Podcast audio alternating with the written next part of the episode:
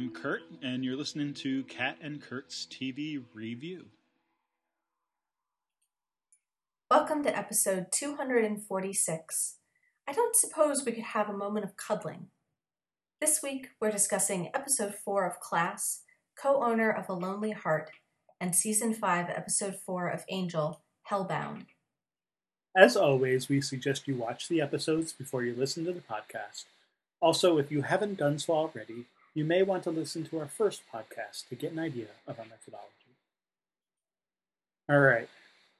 Uh, co owner of a lonely heart. Um, it is kind of funny to get all of the um, pop culture references as titles here.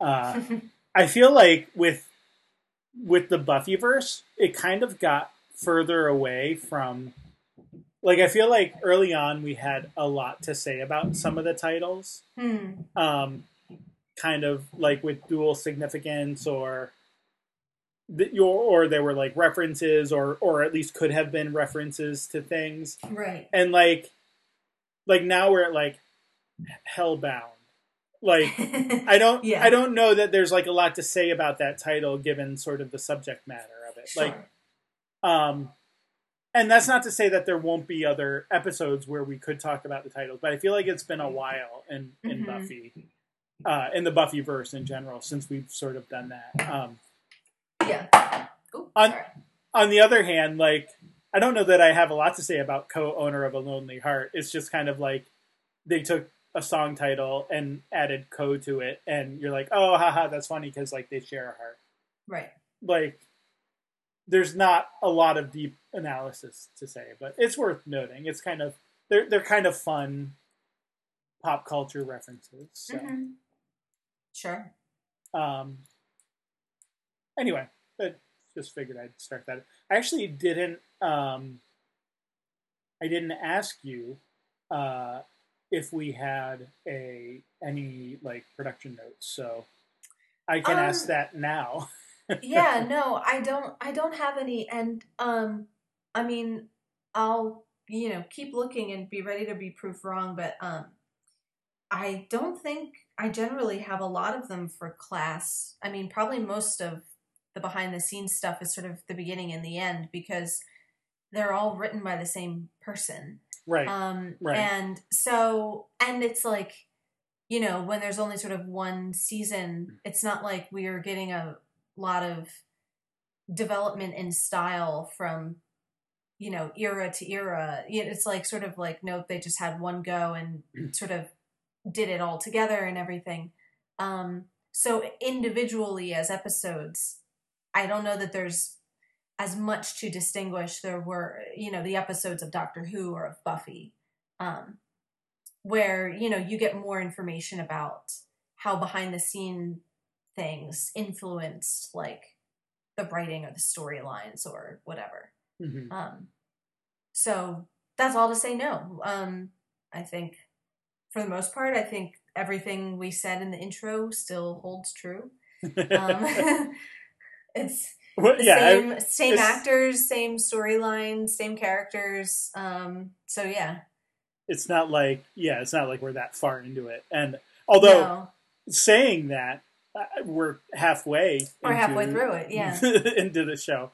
Um, so it's not. I mean, not that they necessarily knew there was only going to be one season, obviously, when they were writing it. But right. from a from a structural perspective of the season, um, very much makes it. Th- this is like the mid season finale, you know, right? With complete with. Uh, I mean, I don't know if I know it didn't actually air that way because like it just sort of aired all the way through like week to week, right? Like there was no gap here hmm um like there would have been you know like say with buffy or angel where the actual mid-season you know it's like maybe in early december and then you come back in like late january or something. Hmm um but like that's kind of like the cliffhanger part of it right? Like is is exactly at halfway through the season. So from a structural perspective um maybe there's a little a little bit of a significance there and also Mhm. just um since we did carve out a few minutes here to talk about um totally unplanned uh, production notes. Um, just thinking through too, like as much of an arc that there is, like you're seeing things now, um, like a little bit more of a through line for, um, in particular, I want to say like Quill more than anyone. I mean, Mm-hmm.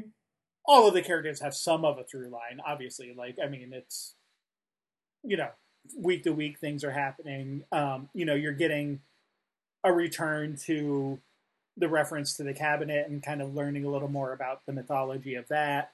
Um, and that kind of stuff, which we'll talk through. But I think like as far as like Quill goes, like you're seeing sort of like she's the one with like the sort of deep seated motivation. Everyone else is kind of like, oh, we're students and Mm. you know, at school and we kind of are taking our things day to day. Quill seems to be the one, if there's going to be like any sort of like, well, we already know that like if she had a chance to like stab Charlie in the back, literally or metaphorically, Mhm. like that she would do it. So we're now getting a bit of that opportunity, right? And sort Mhm. of seeing how she will react and and maybe getting uh getting away from even like the charge that the doctor gave her in the beginning, right? Mhm. Of of helping and keeping protecting not just Charlie but like everybody and Right. Right. that kind of thing. So Yeah, and I guess it's is it part of her subversion of the kind of Giles figure of you know the kind of advisor and guardian and protector and Giles certainly had significant character arcs. You know, he's not purely a static parental figure. Like he definitely changes and he definitely has some of the kind of darker sides that you know they're playing with with Quill with Quill, but um and But and feel like even it- betrayal to some degree. sure. But I feel like it took a little longer to get there. Like more Oh, so yeah. in in Buffy season 1, it's like maybe not until the second season or more that you start to get a sense of like okay, Giles has a character arc all on his own.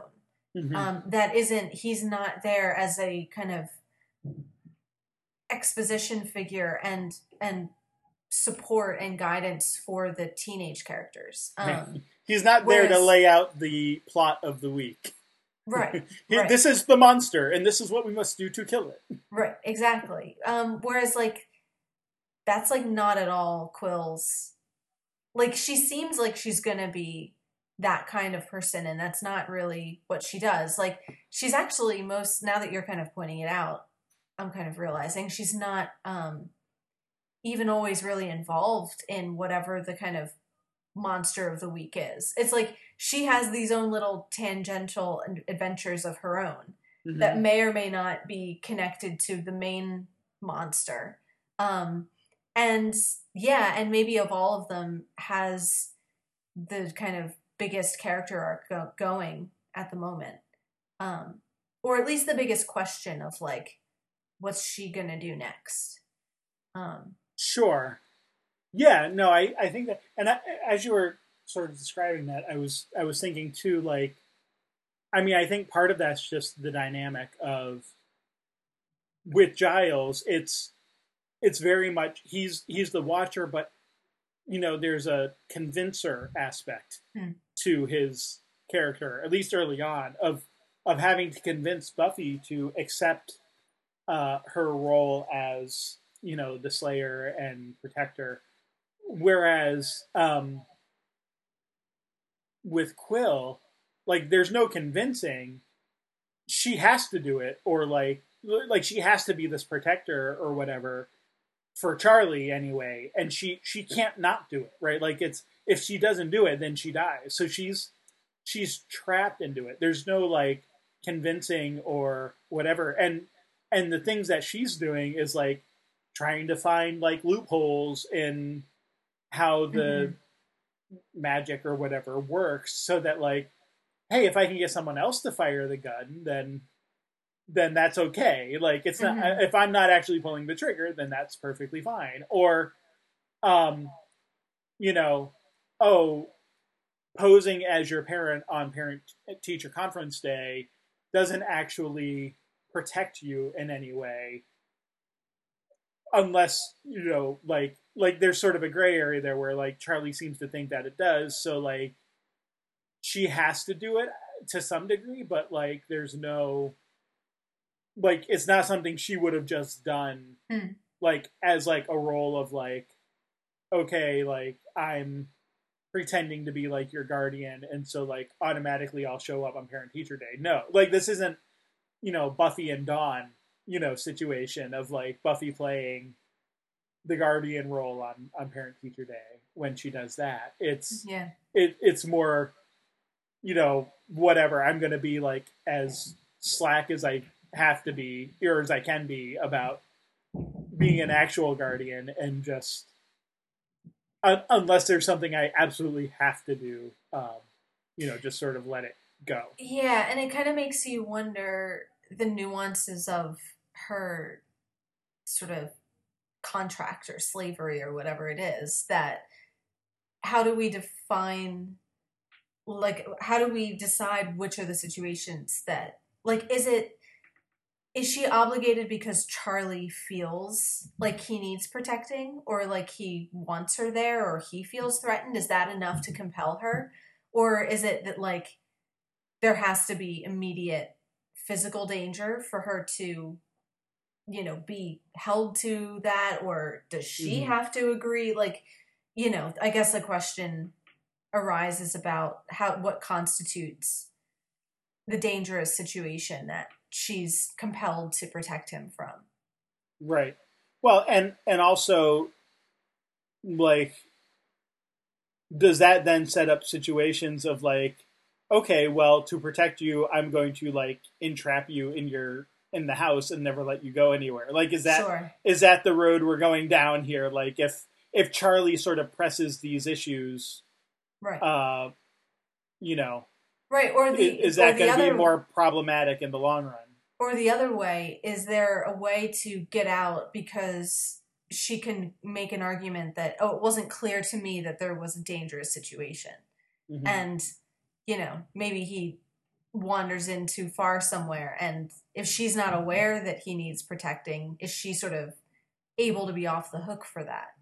Um, so, yeah, there's a couple different ways that she could play it. But yeah, it is kind of interesting to see her story kind of quietly ticking along in the, in the background without the others really realizing that they're not the center of attention all the time. Um, Mhm. or the center she- of our attention, the audience. Like it's not just with the kids; it's also Sure.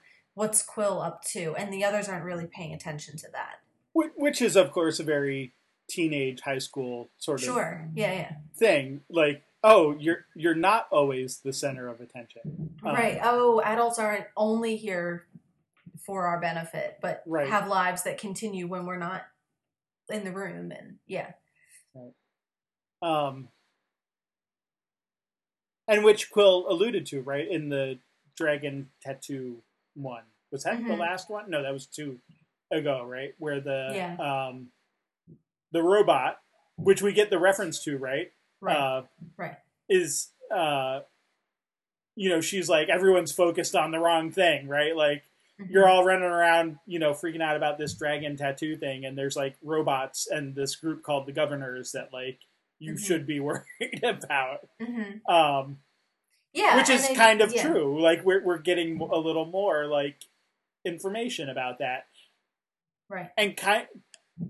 Well, not to. Uh, all right, might be jumping too far ahead, so maybe we need to pull back after this. But like, um, we kind of get the sense that like, yeah, like Charlie especially should be maybe paying a little more attention to like this whole governor's thing, Mhm. especially if if there's a sense that you know Quill uh, might be making a deal kind of behind his back, hmm you know, uh, with this uh, new head teacher or whatever. Yeah, Um, anyway, so yeah, we had more to say about that. Um, that seems to be the case more often than not um, when we get into it. But I want to start off. Um, I want to start off talking about April um, of of our group, and I I mean this isn't hasn't been true every week, but Mhm. um, I think this is sort of like the second time now, at least, that we've sort of focused on her primarily, and then have kind of you know kind of get other some some of the others in there, um, Ram in particular, because of their burgeoning relationship, um, Mhm. and uh, but also you know we get you know we get the others kind of here and there, but. Uh, I would say April's more the focus of this episode than any of the others. Um, yeah, for sure. primarily because of you know her connection to the Shadow King, right? Um, and and through the heart that they share. Um, hence the subject of the title. Um, but anyway, the uh, where I wanted to start was actually though with um, her parents and kind of her relationship with her mom, which we get a little bit more, um, and then obviously the very strained relationship with her dad, who's um, just released from prison. Um, the so the opening part where she's like playing violin and then like breaks a string and uh you know she sort of bruises up and heals very quickly and her mom comes in and um like it's kind of funny like i was thinking like because my my kids have played instruments I, my my younger daughter still plays instruments my my older daughter did play um Mhm.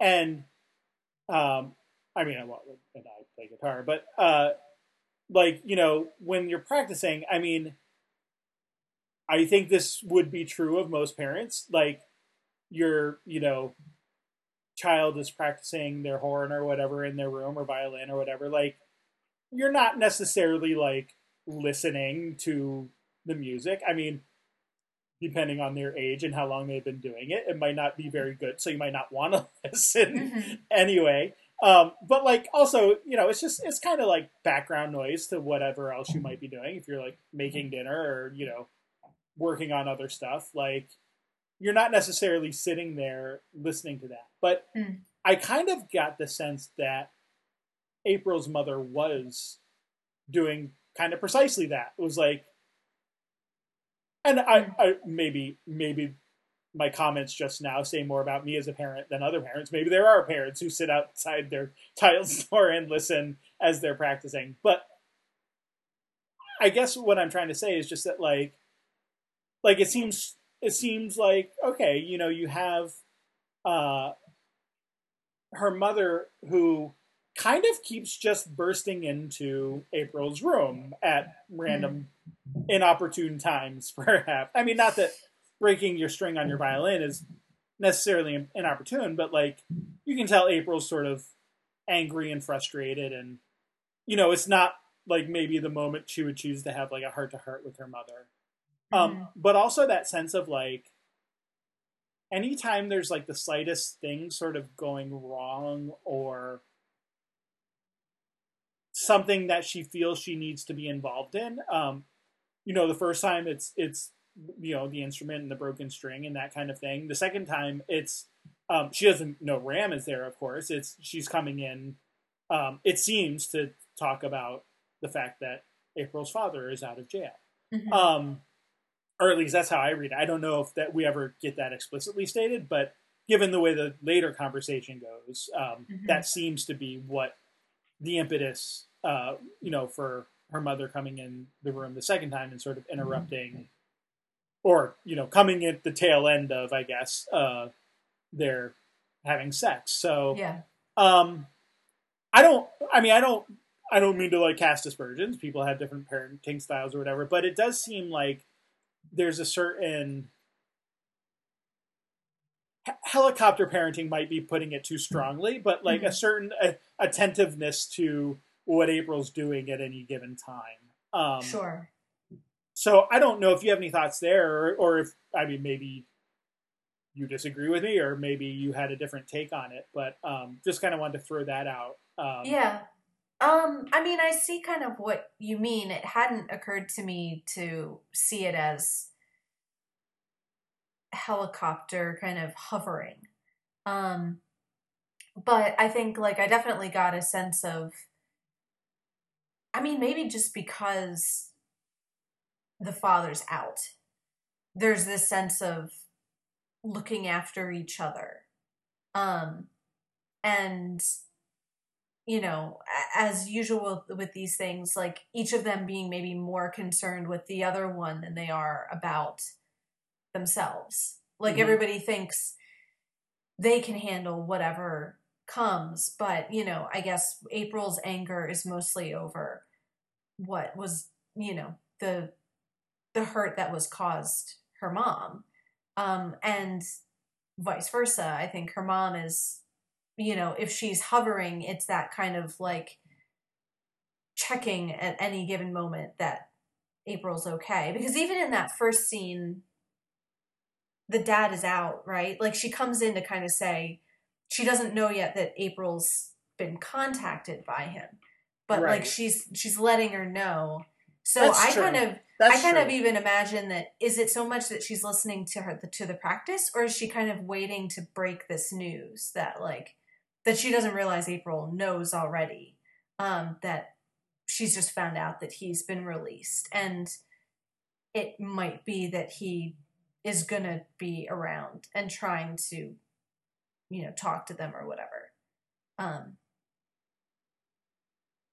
so yeah i mean i guess the which it's hard to say outside of the one season we get here is this typical behavior between April and her mom? Like, are they very, you know, up in each other's sort of business normally?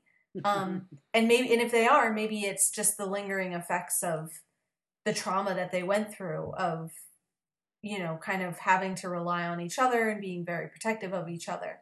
Um, sure. Or is it that the dad is out and they're worried Mm-hmm. Um, and so there's just a sense of kind of keeping a closer eye on each other than they might normally have done. Um, and actually, after our little digression about Quill, it's an interesting contrast to like the sure the the Quill Charlie dynamic of like, you know, here's like a mother and child who um, are extremely protective, you know, maybe even a little bit to a fault, to the point of you know having uh, boundary issues or um, or not knowing what to do with all these strong emotions that they have in April's case. Mm. Um, so it's you know it's a funny and actually I was kind of thinking that too with the one brief scene with Ram and his dad where his dad's kind of reminds him again like you can talk to me you're not alone and everything like um that being comparatively rare, I feel like in kind of teenage stories, like a lot of times the the parent relationships are very strained and very distant. Um, sure. Whereas, like you get, I feel like for the most part, even though some of these families are non-traditional or they're, you know, or they're broken homes or they had a parent that died or whatever, the parents that are still around in this show seem to generally be good ones in that they care and they're involved and um it's like I don't I don't think any of them have like none of them have the Xander dynamic, you know, with his parents or you know where there's that kind of very bitter kind of yeah distance or just not being in, interested or involved in their kids' lives and that sort of thing. Well, or um, even or even Willows who or even Willows, yeah, yeah, right. Like whereas like April and Ram and Tanya all have at least one good parent, you know, who maybe goes too far in their helicoptering, but the fault is one of trying too hard rather than not trying at all. Um, and it's only Charlie who has this like weird non-parental relationship with his guardian. Um, sure. Well, and Matteusz. And Matteusz, that's true. Yeah. But that even that you feel like you you get the sense that that's more recent because even like now, like in this episode, he's like, yeah, my parents always come to you know parent teacher conference right. day. Uh, right. Well, but they probably won't be there this year. Right, right. Like they did have a very close relationship up until more recent revelations about his Right. lifestyle and everything. Um so yeah. Um Yeah, so that's kind of how I read like I read the hovering more as a you know, a parent kind of waiting in the other room for what's the right moment to tell your kid something that is difficult that they don't want to hear and yeah or and or scary. Like Right. yeah, like not just for the kid, but also for the parent. Mhm. because you because there is that sense of and, and and well let me just say too like yeah i wasn't necessarily thinking about that first time also being sort of a informing her about her father thing either so i i i can see what you're saying there i think that might be a more reasonable even explanation um, than sort of the one i was giving but um I do think so. I, I think you're right. Like, I think a lot of the, like, yeah, I don't think any of the parents are necessarily, um, like, there's no like evil or meanness in any of them. Mhm. At least for like the main ones. I don't. I don't know. I I guess I'm not clear on where Matteusz falls. Like, is he a Scooby Sure. or like right you know second second degree of separation kind of thing. yeah yeah well and and and i don't think the show ever is clear on that either because that is one production note i, I remember is the fact that he's in every episode um but never listed in the like main credits so right he's like a that- recurring guest star It's but like I- it's always that thing, which that drove me crazy with Lorne too. Like, can you call someone a guest star when they're in every episode? Um, that seems like. I mean, I know there's weird contractual things or whatever, but it it does make it a little hard to know where to place him in the sort of character hierarchy of right. is he main character? Is he supporting? Is he love interests? Like what? So yeah i wasn't even really that's shame on me. I wasn't even really thinking of him when i was thinking about those parental relationships. Um, but, but, i yeah think his is obviously the most strained and he's the only one that seems like he comes from like a nuclear family too. Um and Sure. and of course it's the one that's you know now like you know they've sort of are on the cusp of disowning each other so. Right. Yeah yeah. Um.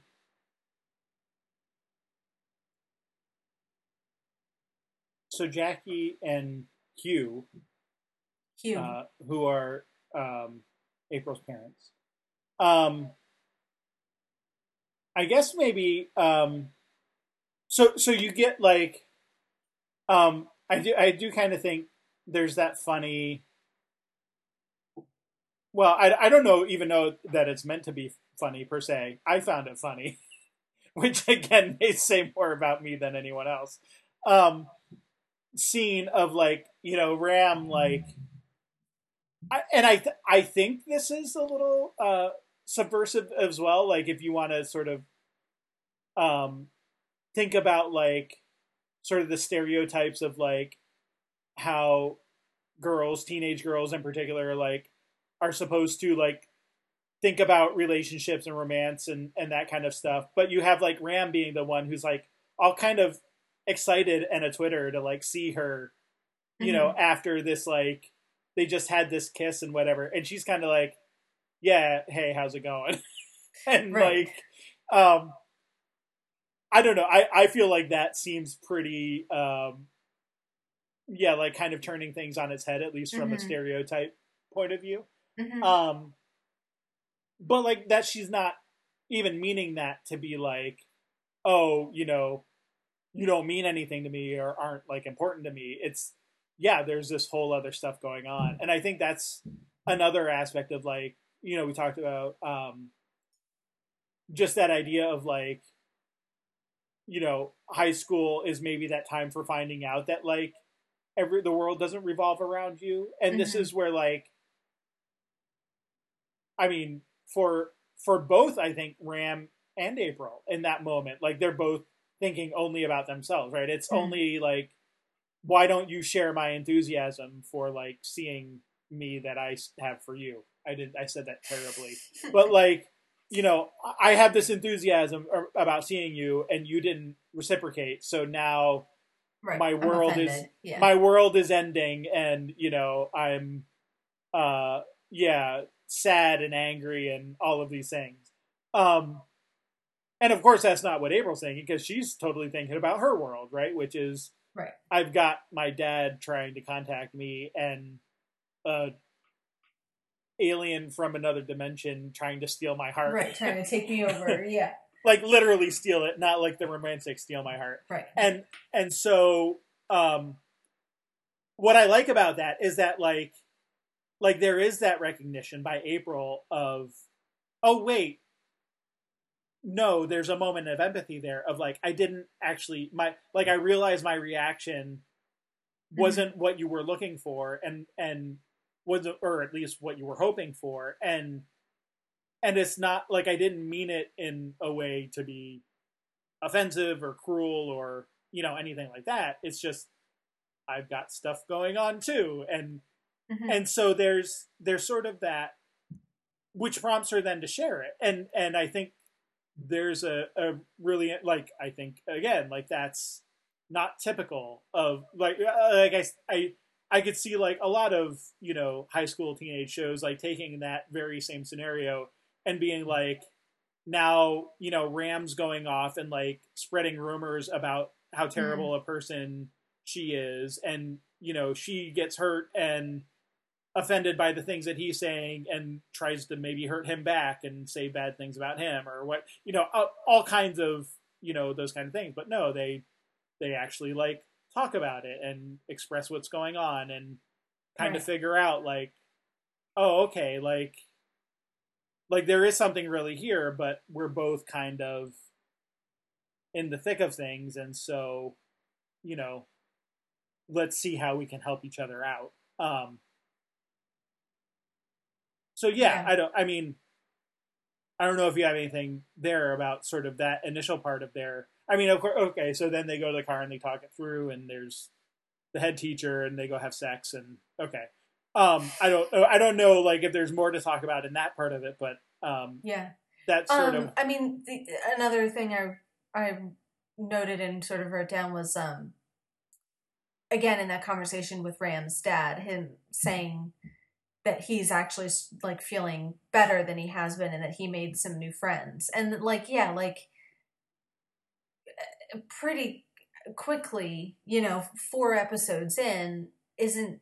I think that's you know a lot faster than you'd normally have a character like Ram kind of admitting that oh these are my new friends um Hmm. you know so maybe there is like some subversion there of he's actually like you know not that they're not still portrayed as teenage angst like not that they don't still have problems and that they're not gonna you know find them difficult or sulk about them or whatever um but they're actually able to work through them pretty Right. quickly to a certain extent, you know, like not like crazy fast, but like I mean, you get the sense that like time is passing and everything.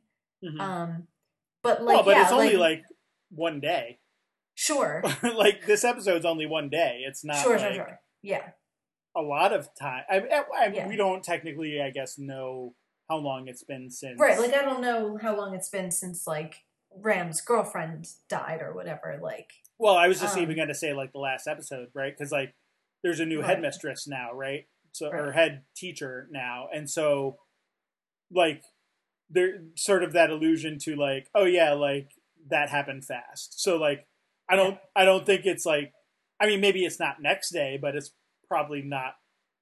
I Right. well, and maybe it's real time, right? Maybe it's maybe a week. it's like you next know. week or whatever. Yeah. Yeah. Um yeah, so I think you get them actually you know like you know again only four say 4 weeks later from the the point where Tanya's like, "Are we like mates? Like we're not really anything to each other." Um, and, and even Ram saying like, you know, Yeah. why am I talking to you people? Like, right, right, we don't, as- uh, you know, jocks don't associate with nerds or whatever. right. But pretty quickly, that you know that tide has shifted, and I mean, yeah, except and, pre- and except pretty ones who are willing to kiss you, I guess. Sure. I mean, and uh, you know, there is that kind of, um, there is that thing of you know Ram She- being the kind of popular jock, and you know April supposedly being the kind of wallflower.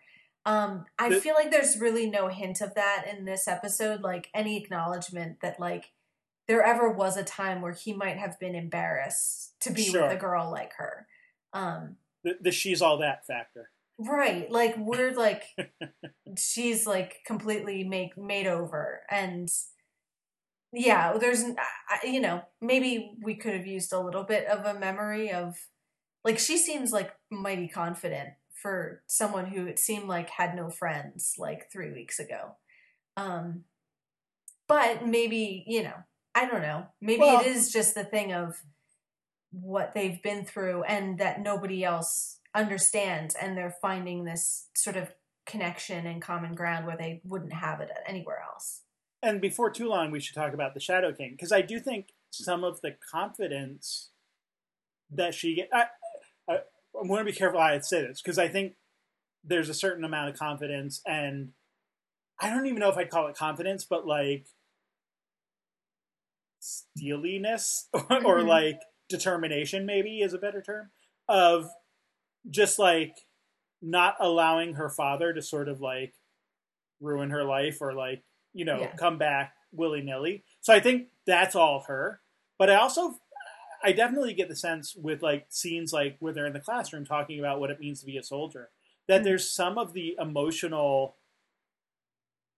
aspect just like just like the Shadow King gets, you know, teenage girl emotions. Like she gets some Shadow. King emotions in there. And I think there's a certain level of mixing there that that some of her I think we're prompted to believe that there's some uh, element of the Shadow King's sort of personality or whatever there. So so while I agree that it's fast, I think part of that is because their connection is growing stronger Mhm. and um, again, that's not to say that like she doesn't have her own sort of determination and stuff, especially in relation to her father, but just that there's there's some aspect there that she's sort of inheriting or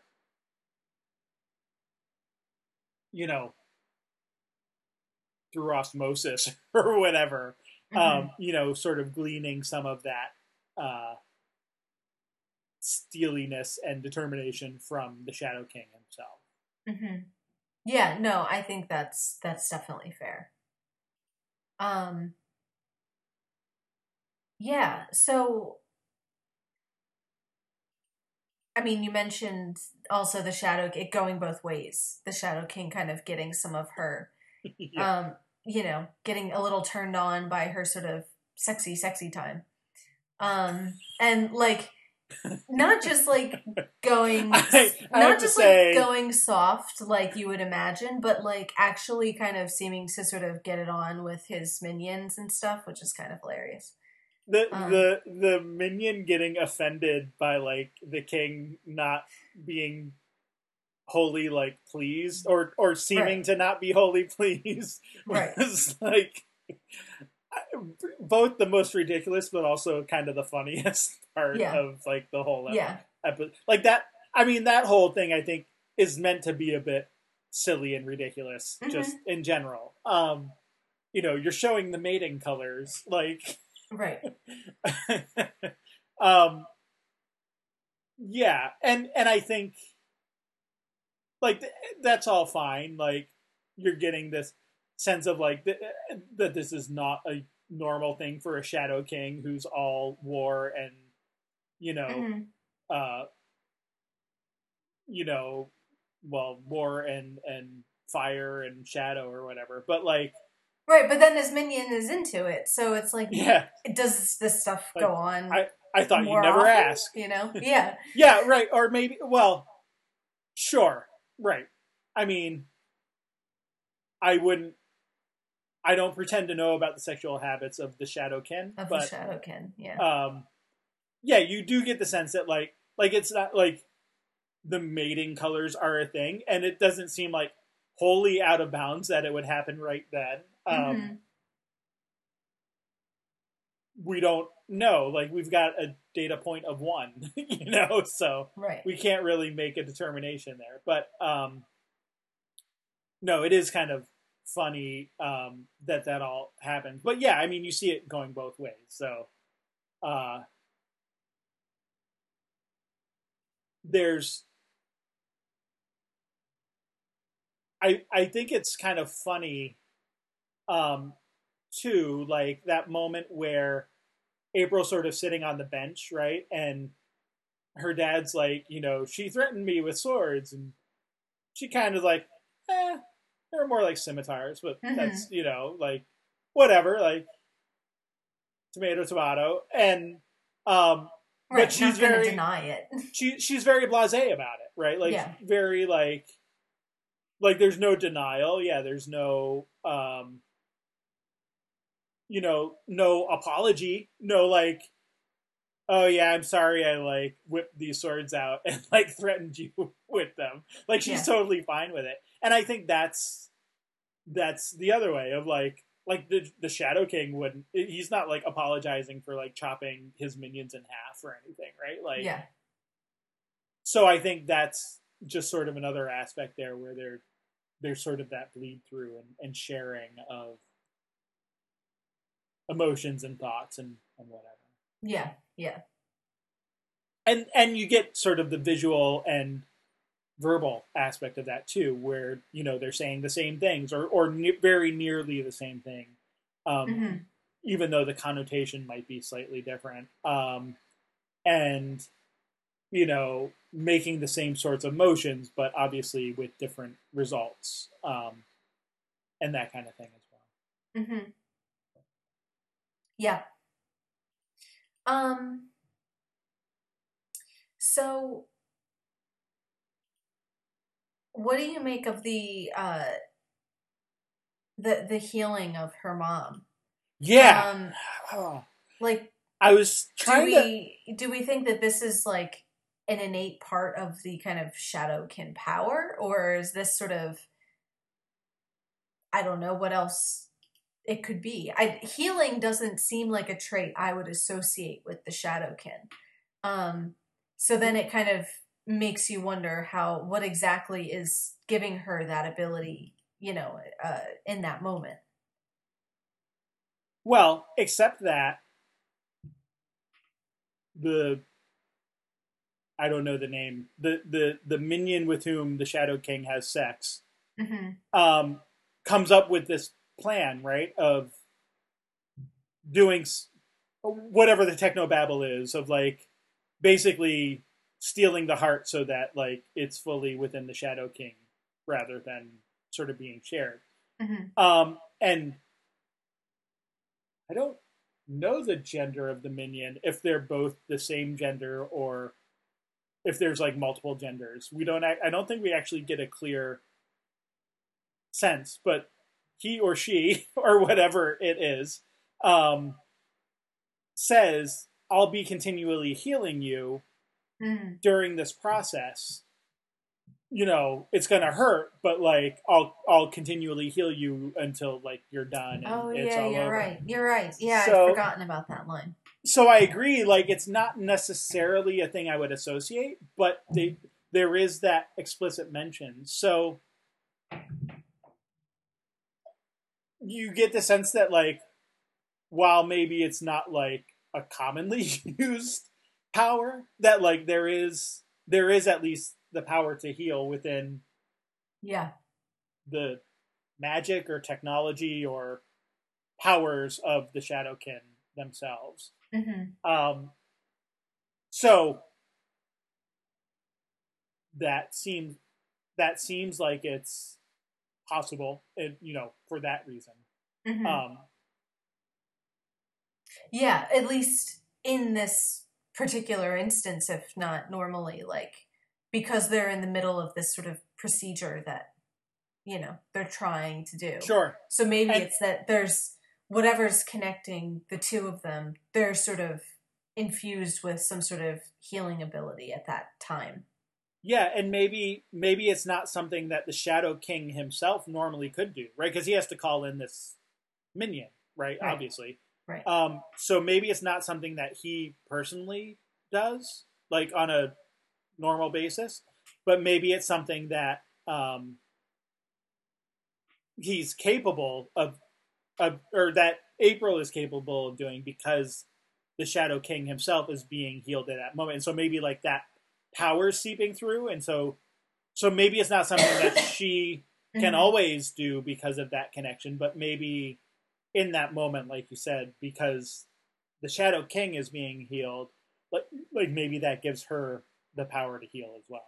Right, I- right. I mean, we don't get a clear like. There's no like, um, you know, instruction manual No. on how all of that works. So No, and it's it's even a very fleeting moment of it's not like you even get a big like scene of her mother walking again. It's just a like she's you just know, moves her she's leg just little. like yeah. barely can move her legs. So you don't even really get to explore kind of you know, too much of the consequences of it. Um yeah. Yeah, and then uh yeah, and then she opens up a tear. You know, Yeah, makes which, herself uh, a rip. And Apparently, uh, is something she can also do now. yep. Yeah, and with the power to do all these things co- seems to come the knowledge that she can do them. You know, like Mm-hmm. the idea that oh, if I reach into my mother's spinal cord, I can fuse it back together, or you know, or if I Or whatever, slash with this sword, then you know this portal's going to open. Um, so I mean, maybe that's part of her confidence too, is the certainty of what will happen if I do these things. Well, and and you get the sense that there's a knowledge transfer going on there too, right? Like hmm the Shadow King, like she says, like, oh, he knows where I am, but that also means that I know now where he is. So, like, hmm if those are things that he could do, and she has access to those powers now, like, she apparently also has access to the knowledge about the powers. That's the way I sort of read it. Was Mhm. that like, but she doesn't just inherit the power and is sort of like, oh, what do I do with this new power that I have? Right? There's no like quest to go find herself as far as that goes. Right? Yeah. It's it's oh, I have these powers and I know exactly how to use them because the the source of knowledge is the same as the source of the power itself. hmm Um, yeah, I don't anything else sort of about April and her family and stuff. We didn't talk a lot about Ram, but like, I I don't I like I mean he's there like he's supportive he's, uh, you know, like I can understand the mother you know hmm being very uh, upset with walking in when she did, or uh, sorry, coming in when she did. Um, Mhm. She didn't walk, of course. Um, but like, if I'm, you know, having two teenage daughters myself, I don't know that I would have reacted quite hmm as uh you know whatever um but like ram if i'm being objective ram does give pretty good answers to like sort of the questions and concerns that she puts forth um hmm yeah right, right. Although there is that that I mean, I don't think it's any based on anything that Ram has done. Um, but there is that kind of suggestion too of, um, oh, he's not dad. Well, neither was your dad at first. That like, you know, sure I mean, now her dad is kind of terrible, and Ram, like you said, seems like a good guy. I don't want to put them on the same moral footing, but you know, there is that kind of thing of Ram being the bad boy, and in the sense of the popular kid. Um, so I think like that's part of the. I mean, not that April's mother knows him very well, but that's part of the worry too. Is um, what what kind of guys is she gonna Yeah. go after? You know, that's always when you've had a sort of strained relationship with a parent. That's sort of a question that Yeah. you know Well, and- arises. and you never know how someone is going to change as they Change, grow yeah, or yeah, yeah. or even if it's not change how they're going to react to new situations that arise which isn't Mhm. maybe necessarily a change but is just given their personality you know if something if a particular situation ha because i mean the the the thing that you know the thing that keeps coming back about um, April's dad that I obviously there's a lot of dislike for what he did. Um, un- understandably, I mean, trying to you know kill not just yourself but like people around you as well is is not something that would be easily forgiven or or even easily understood necessarily. Um, but it's interesting, like like there's a sense in which like there's a mental illness there Hmm. of or or at least a mental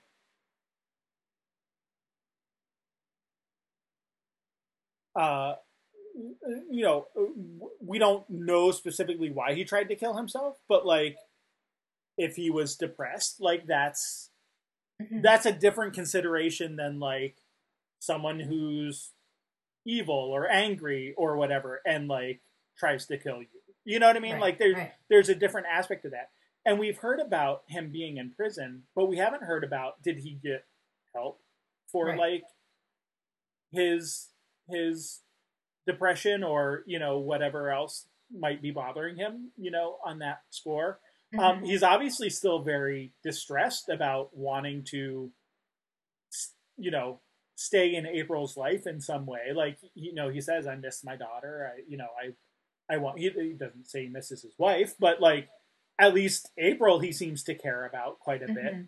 Um, and is obviously then again very distressed when like she pulls out swords and like is swinging them at him. Um, not like understandably so. So I, Yeah. I guess all of that say like none of that necessarily excuses like what he did, but but it is a different consideration than you know someone who's it, you know it's not like the master like who's just sort of a wanton killer right, right like right. going around killing people or whatever. Um or even a more run of the mill like he was robbing someone and killed you know them in the middle of doing some other crime or whatever. Um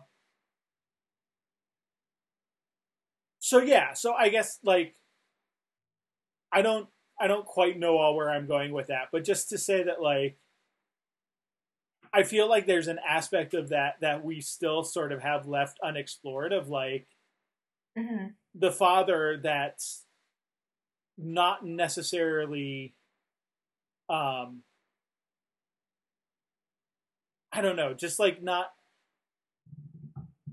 not that like we're expecting April to forgive him or that like we should just say okay like you served your time and now you're good again or anything like that but like also that there's like a certain level of um yeah maybe mental distress that like Mhm. needs to be accounted for in that you know relationship too and and so i like if you're talking biologically like is that how much of that could potentially affect april if she's you know a product of both her parents like you know there's that potential that she might be a little suicidal on her own as well um Mhm. and not that i'm saying like that we get any indication of that but like I don't know. Just just those are just some random thoughts that are kind of going through my head. I don't know that I've like wholly subsumed them into like a theory or or Right. whatever. But um I just feel like that's right or a That's- prediction or something. Yeah. that's part of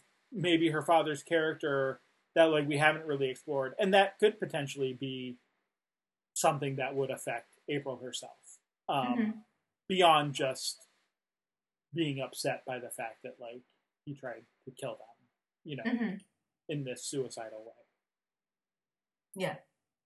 Yeah, and that's where the lesson of empathy starts to come in too. Um, Mhm. you know, not just having empathy for um soldiers on the battlefield, but um but anybody who's gone through any sort of distress or trauma or, you know, um and I think that yeah, I think you make a good case that, you know, his actions aside of like what he did, you know, the circumstances put her dad into a different category than just these sort of indiscriminate monsters that kill people for no reason or selfish reasons or whatever it is. Mhm. So, yeah, I mean, it's part one. So, I mean, we don't have to predict necessarily, but there's certainly, you know, at least another part to come, you know, Yeah. with her dad still around. So, Um, so in the last like four minutes, yeah. we should talk about all the other characters. Yeah. Well, I mean, I feel like we kind of started to talk about Charlie and uh, Quill already. Um, sure. but Yeah. I mean, maybe there's some more to say about them that we hadn't haven't hit yet. Well, I think with Charlie in particular, so I, I don't know that I have much more to say about the two of them together. Uh, and Charlie, I want to talk about him and Matteusz because you get um, at the beginning um, a little more of the mythology around the cabinet Mm-hmm. um, and sort of I don't I don't know exactly how to categorize Matteusz's um, response or whatever. Um, but like so so we learned that um, right so so like he learns that the cabinet still sort of has souls in it, which we knew already.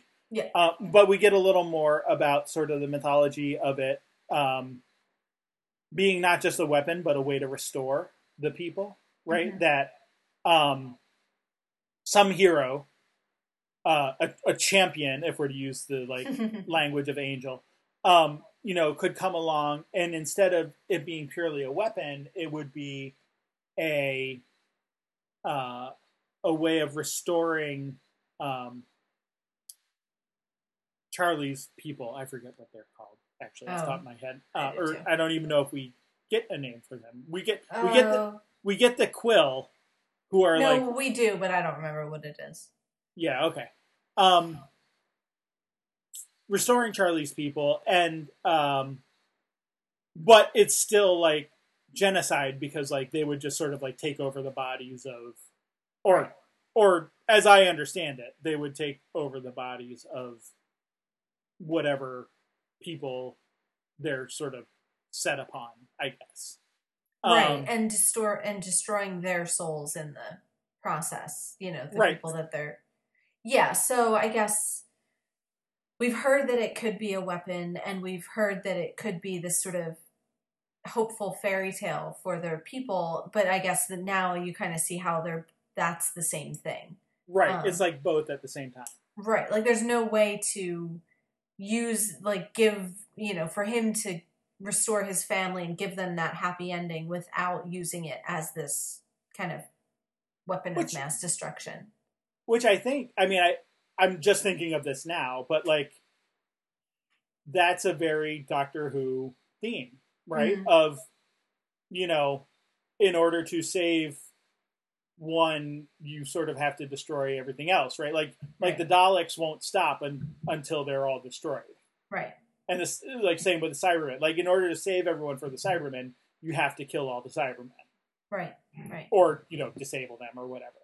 Um Right. And the and the kind of complex morality of of the moment, you know. Um like this weapon of mass destruction that will judge you if you use it. You know, like there's there's no way to use it without the the kind of moral judgment that comes with it.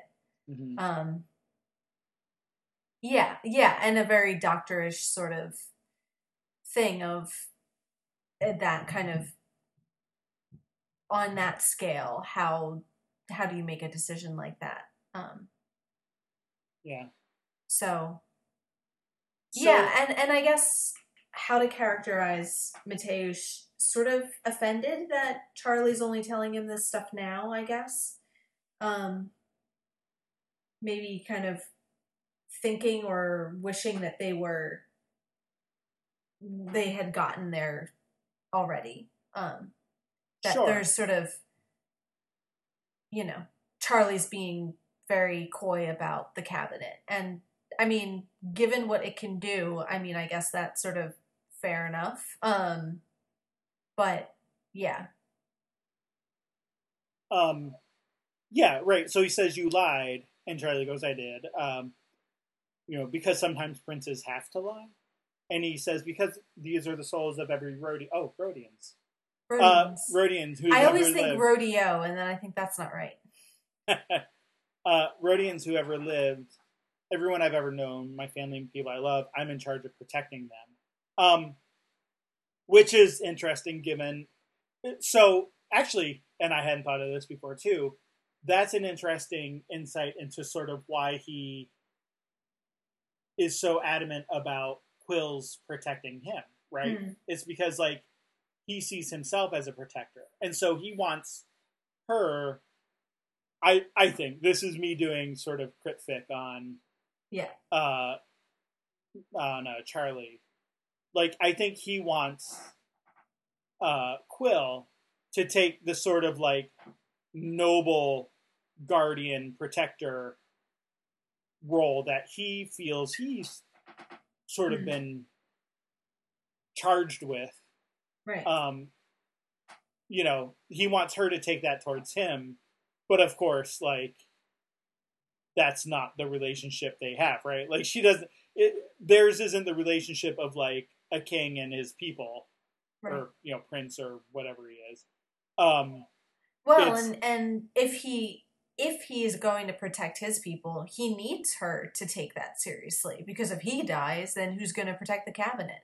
So it's like a practical thing of like is it less about you owe me this or is it more about um his desperation to keep the cabinet safe and Quill is the thing enabling him to do that. right but i think i think the thing there is is the matter of expectation of Sure. of her having the same sort of noble uh you know goal or charge that he has when in fact Mhm. she doesn't she does not have that at all like that's Yeah. not anything like the situation hers is as a slave which is sort of Right. what tanya That's gets what at Tanya's pointing right. out. Yeah. um Yeah, and I think Tanya's kind of, you know, pointing out why should she have this noble idealism about protecting you when she is essentially a slave when it's something she has no choice in and has to do. How can you expect her to take that on as though it's a thing that she chose? mhm. Right. um yeah and charlie gets really upset with that as you know monarchs tend to do when you question how they rule Mm-hmm. Um, yeah, I don't. I mean, I don't know that. Uh, I don't know that I have a lot more to say about Charlie and and sort of all that stuff, but yeah, just I wanted to kind of kind of kind of bring that up. I'm sure that will come up again. I mean, um, Chekhov's cabinet will almost certainly reappear. Um, right. But will it be used? I guess is question. sure, and that's so. My question that is my question. To put it even a little more specifically, I think my question would be will it be used in the eight episodes of the only season that we have or would it be like um so i've not watched all of babylon 5 as you know um Mhm. but i have seen the first season and in the opening episode or i don't know is it a mini is it like a double episode or i can't remember if it's Something like that. yeah um there's uh oh gosh i can't even remember the characters names but the one the one female ambassador character who pulls out like her gravity ring. And then like apparently like it never gets used again in like the entire series. Um like that's kind of like i mean we've seen the cabinet again already so like already it's not that but like i kind of wonder is it like this thing where it's like they were gonna they were gonna like save it and have it be this like you know hoping that like class was like i don't know five or ten seasons long like would it be this thing where like the ultimate choice doesn't come until like the final season when like he it's like finally time to pull out the cabinet and use it and like all the meanwhile it's just sort of been you, we know about it and been sitting in the background but Right. I don't- Right. so part of me is like that'd be kind of cool if that was the plan all along another part of me is like yeah but like i feel like storytelling today just doesn't have that much of a long game hmm. anymore like i i don't think we ever get seasons of any show like that where you have sort of this Hmm. really long mythology that it's like if we get to you know season seven or eight then we'll sort of reveal it i feel like when that does happen it's sort of like a happy accident or it's just like hmm like that thing of um we've talked about like with russell davies where it's like he sort of spreads a lot of stuff around that he might come back to later but like Right. Right. You know it's not necessarily planned like oh we're gonna return to this in Right. later seasons um, Right. Right, and I think um they you know, whether or not they thought class would get canceled, I think probably things have less of a long game now because there are just that much more stuff and the risk of cancellation is that much higher. Like, right you know, I think there has to be a part of the writers that know that this might be the only season. So oh, for I think sure they're they're encouraged to not maybe save their best ideas for season five. You know, Yeah. well and Um, and and the difference between sort of broadcast and cable too right like yeah, where you you, you i mean right, right. We have eight weeks here, and or or even like streaming now with like hulu Yeah. where it's like you know before you know the first season of you know handmaid's tale is done that there's going to be another season already because they've already they announced it like before they even made it available for streaming like right, you know that kind of thing so yeah it, anyway so I, and that's not necessarily a criticism. It's just me trying to play the game of do i think charlie's going to open the cabinet and like if so on who? Like like has it occurred to him to like wipe out the shadowkin with hmm like the souls of his people? And and if not you know why not? And if and if so like why does he choose not to do it? Is because like it would be too sort of horrifying to like have your people take the form of the shadowkin you know the people who killed Mhm. you or would that be like the perfect form of justice i don't you know i don't know yeah, yeah, yep. Um. we went way off the mark there Oh, we went well, and we've gone a little bit, a bit over. I don't think we have to go deep into it because we're going to get part two. Um, but just to acknowledge this again, Quill with her little important subplots, like side um, side quest yeah yeah, um, uh, with meeting the new head teacher who is clearly an alien because she knows things that she shouldn't know, and they just, you know, I like that moment of, you know, like. And this is part of the fun. This isn't even a problem, but in all these shows, it's like watching the slow burn of the characters figure out like oh there might be something alien going on here whereas like here it's just like wait she's kind of weird has to be alien like Yeah. this is just their default assumption now um or or is yeah. it like Eve, who's just like close in league with the alien slash right right demon, Yeah. whatever.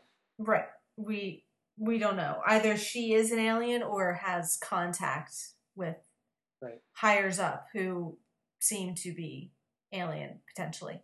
Um and yeah and seems to be offering quill some opportunities and seems the governors seem happy with quill and her you know her performance and everything. So i don't whatever that tells you about the governors i guess you know take that for what it's worth.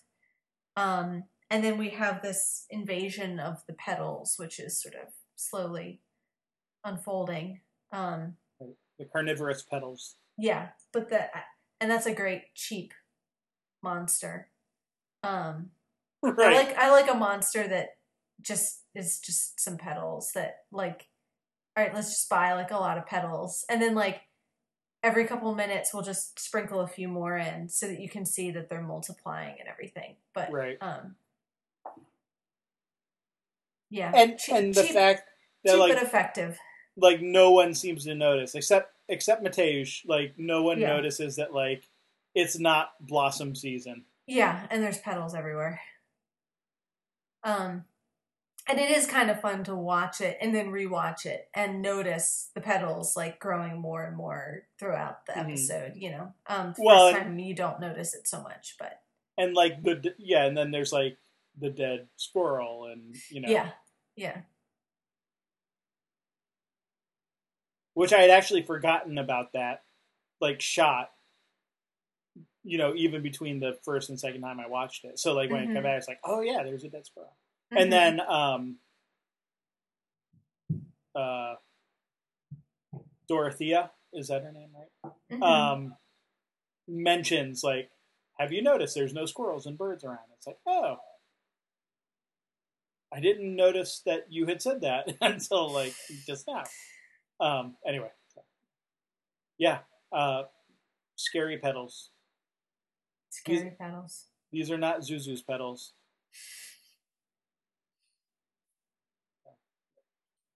All right.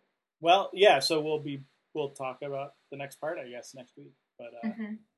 I'll look forward to seeing where that goes. All right. Uh switching over to Angel. Hellbound. So no uh deep dives into what the title means then. Um I, I, unless you've got any. N- no, I think it.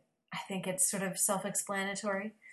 Um, and yeah, kind of another Spike episode, but but all sort of co-lead with Fred.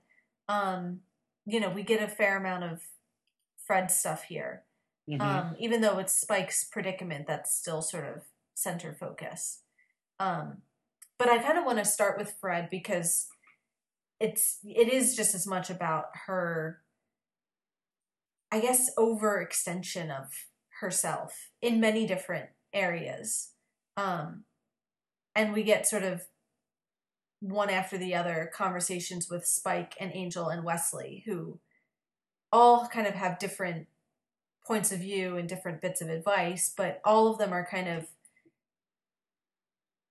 directing her as to how she should best be spending her time and her energy and noticing when she's sort of overdoing it a bit. Um, and I don't know if we'll mention it, so I might as well kind of point out the the moment when she's uh, runs out of whiteboard and moves on to the The you wall. know, onto yeah or the window or whatever Right, yeah, writing yeah. on marker on the window so you know the she insists that she's fine she just ran out of space she's not crazy all this stuff but there's you know at least the hint that the potential for her sort of going around the bend is there um Right. And she even give- says like again. right? Like she Right. throws in that Right. I'm not crazy again. like Right. Like she knows that that is within her, you know, that it, it's it's a risk. That's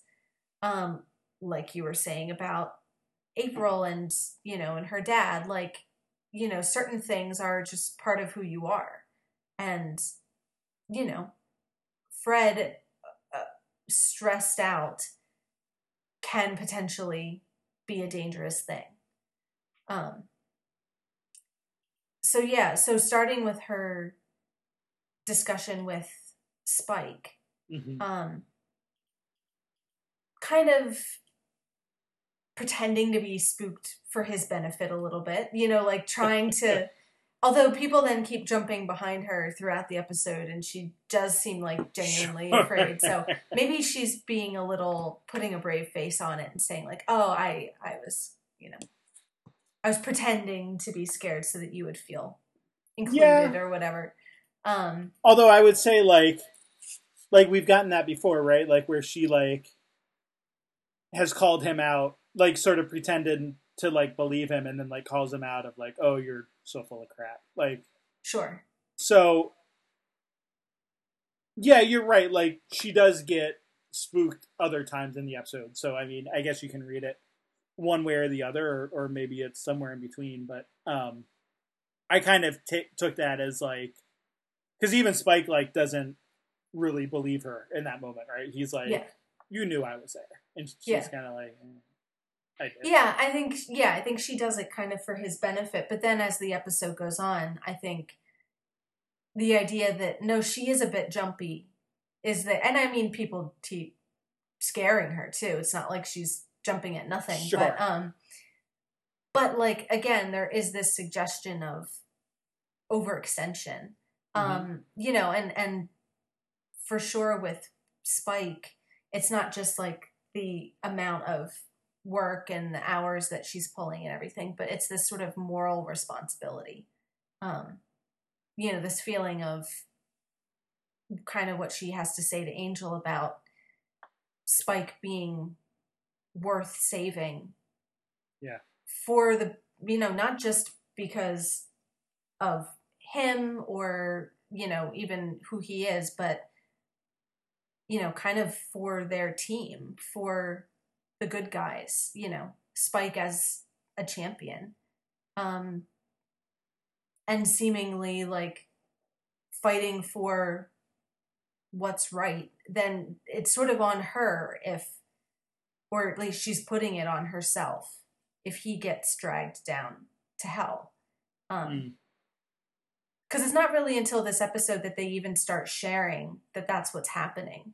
So up until she starts to tell the others, you know, that's something she's keeping to herself. The idea that she's responsible to save him. Right. Um, yeah, and, and if I can defy the laws of nature, there's a good chance that I'll be able to anchor you to this plane and make you corporeal. So like no big deal then. Just, you know, defy all the laws of nature and, you know. So the you know Only most of them. Yes. Um, and and if, and if it's most of them, then there's a good chance. Not even like guaranteed, but you know, Right. at least we'll have some hope that I'll be able to do this. Um, so it doesn't even really seem all that likely in terms of the rules of physics and you know the science that she's trying to use. hmm Um,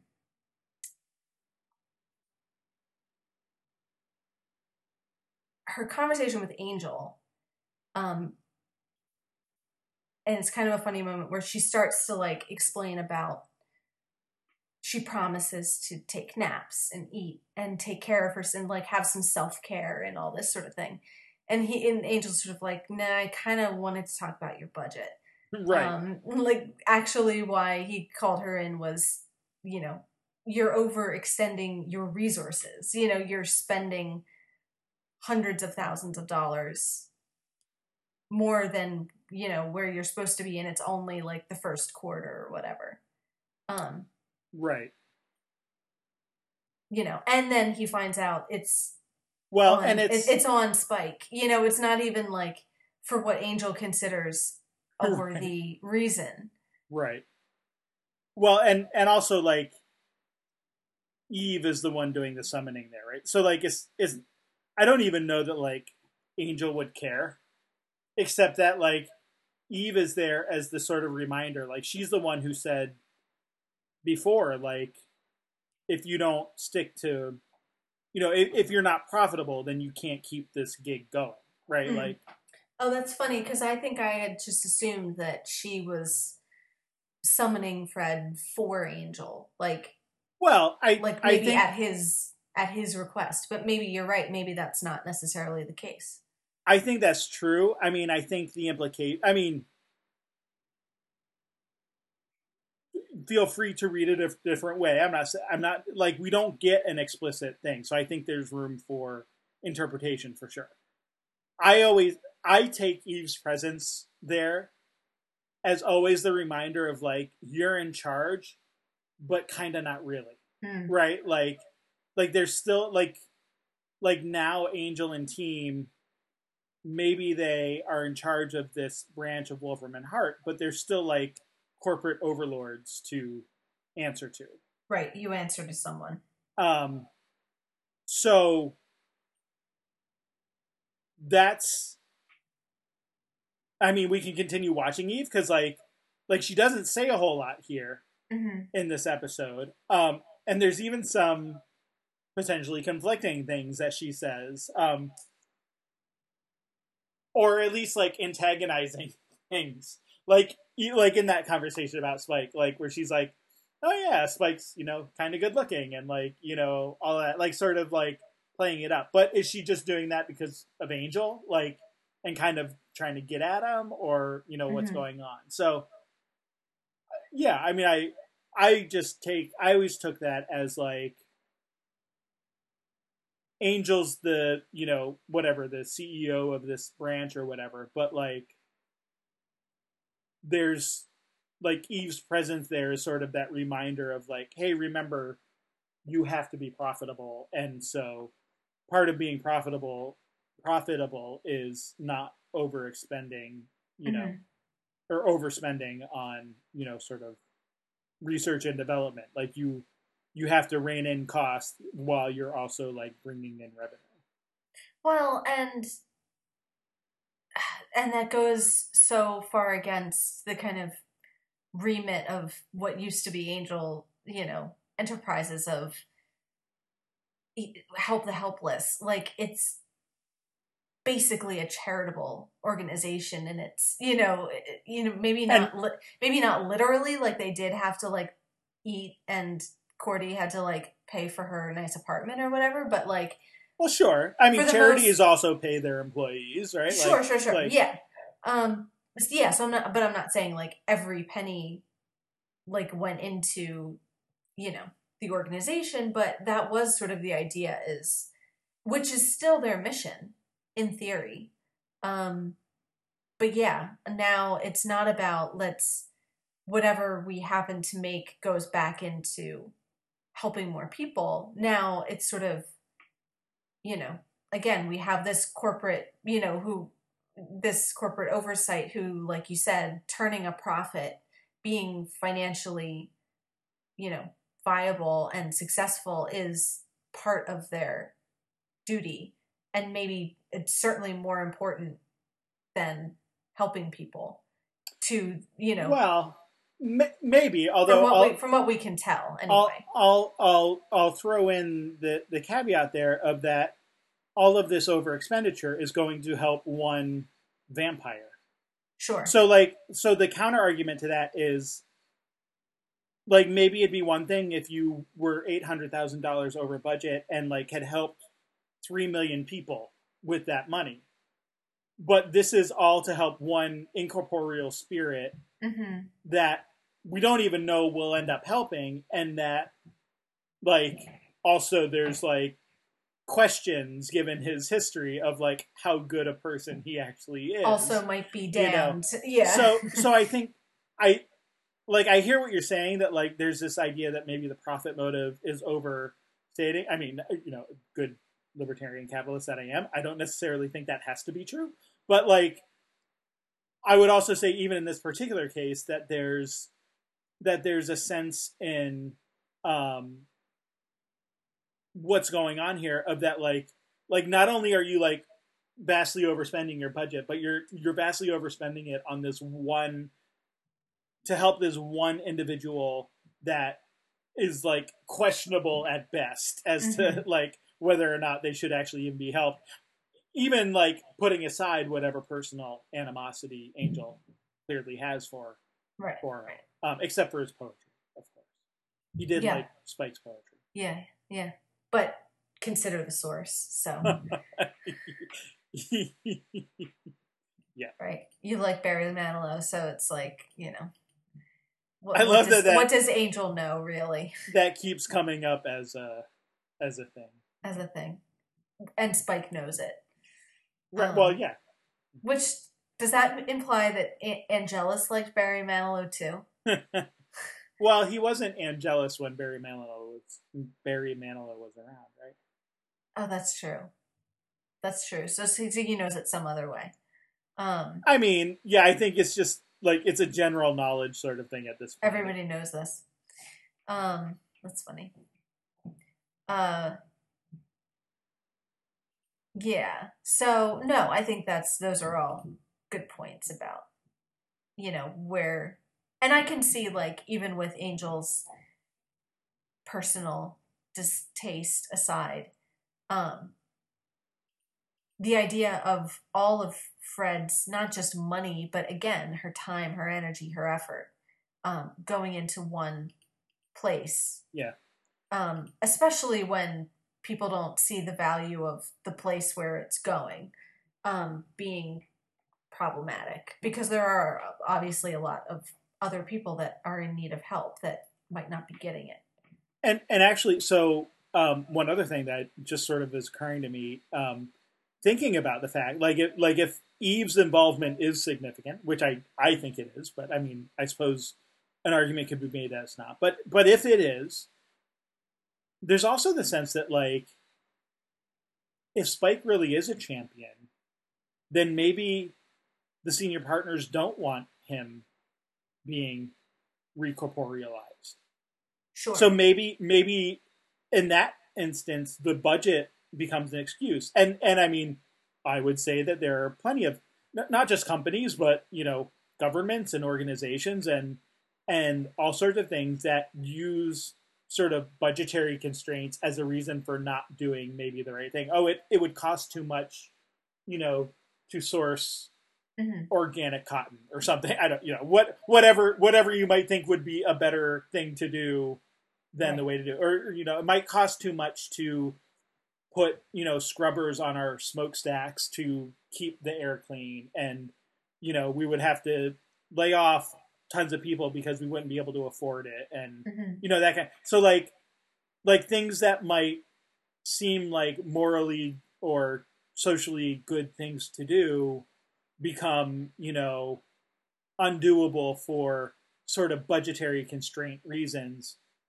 whether that's accurate or not is you know maybe known only to a few but um, that might be another thing here if if eve's the one involved and if spike truly is a champion of the good then maybe maybe it's in the senior partner's best interest to not allow spike to be recorporealized Sure. Yeah, that's a good point. Um so Fred's the other little conversation she has, it's much shorter, but it's um with Wesley. Um Mhm. Where he says uh you know that he'll give him 20 minutes he'll have this you know information for her um, under one condition dinner. And then there's a little pause. Mhm. i mean you having one a real one. Um so you know on the one hand it's like another person sort of noticing fred overdoing it in some way or other. Yeah. Um you know this time probably physically just like remember to eat and sleep and take care of yourself. Um and uh, you know it's the one eh, you know of the three of them he's the one that's maybe most concerned with fred's well-being. Um but there's also that i feel like in this season there's been a a, a step back from the triangle the Gunn, wesley fred. Not entirely like we've had you know we've had some tension when spike or knox or whoever have you know made overtures towards Fred, you get some like jealousy from the others. Um, but I feel like this is the first like you know, there's that hint of like, oh, are they going to go there? Like, is this going to be Wesley sort of making a move? And then it's not, but it sort of gets you thinking in that direction. Mm-hmm. Um, and actually, what you said too about the lack of tension between Wesley and Gunn and maybe that being about like is that because the memory of connor's gone? Um and, and that made me think well if that's true what else is gone? You know because so much of their rivalry was sort of bound up in that right Um, well that's what i that's kind of why i said that because like because like you would almost have to you would almost have to take out everything that's even like tangentially related to connor too right right and and i do right. think that which means a lot of the stuff with fred yeah absolutely Right. So, I mean, maybe this is an indication of them going that direction. Like, and I'm just speculating. I mean, you know the answer. I don't. But is this like the idea that maybe Wesley has a bit of a clean slate with Fred? And maybe they don't realize they have a lot of this sort of messy history. And this is just him kind of maybe starting to think about, oh, you know, I could, you know, ask her out or, you know, mm-hmm. or, you know, or maybe not starting there, but maybe beginning with saying, take care of yourself and then kind of see where that goes. So, there are a number of possibilities for sure so we'll have to see. Um, okay. So the monster of the week is more related to Spike and the sort of worsening of like severe sharp worsening of his condition. Um Mhm. you know, he starts I mean, he hasn't been able to touch things for a while, but now he starts like falling through the floor like at random times, just sort of um you know, falling down into the kind of dark, dank, drippy basement. Um and gradually gets haunted by these really quite gruesome ghosts. Um Mhm. I mean, and it's very kind of gradual. I don't know how much we need to go through like step by step like you know, no I, finding out what he does when he does or whatever, but um no there's there's i i think the main thing that's interesting to me is that like like he seems at least at first not to be able to know what's like real and what's not and i mhm. think um thinking back to i i believe i think that this is very much a callback to the early seasons or the early episodes of season seven of buffy um when he's in the basement of the school Hmm. and so i i would think that there's meant to be some uh correlation there of you know sort of his yeah. you know uh craziness and and you know whatever and and not that he acts that way here but that like you could imagine it being on his mind of like hey i was in a basement before and um just like fred saying like this i'm not going crazy again there's maybe the same kind of thing Yeah. uh Yeah, no, I hadn't really thought of that connection, but that makes a lot of sense. Um, and there's that discussion in there at one point about like, can ghosts have hallucinations or delusions or something. Sure. Um, you know, so even them kind of speculating like maybe he is seeing or experiencing things that aren't really there, if that can be said of a ghost. hmm Um, I mean, and kind of along that line too. This isn't just this episode, but all of them so far. Um, it's interesting to me that we never see what Spike sees when he goes to like the other place. Like when he gets his glimpses of hell. Um, you know, it, we're not privy to that. Um, he just sort of goes away and you know, I mean, this is the closest we get is these sort of trapped and doomed spirits like mauling themselves and Yeah. suffering for all eternity and everything. Well, but and those are all man not manifestations, but like projections of the Reaper, right? Right, right. That's what we're told anyway. And and so my question is, does he ever actually go to hell? Or are the disappearances has it always has it been the Reaper the whole time? Hmm. I think there's a difference because it seems to me that this is something new. Now, it could have been that maybe the visions of hell were, yeah, manifested from the Reaper and he just didn't realize it. So, if in the next episode he stops visiting hell, maybe that's an indication of that. Um, but like, it's not like when he finds out about the Reaper here, he suddenly has this epiphany that, oh, that's what it was the whole time. And now I understand and everything. Like, it seems to me like in the end, we're still kind of in the same place we were, like, minus the Reaper. Um, Well, except that now he can pick up things and he can touch things. So Right. But What- because he learned how to do that. Like he you know, I, I imagine he has to like exert like it seems like he's exerting all this willpower in order to do that. mhm. Um which isn't that's not back to normal.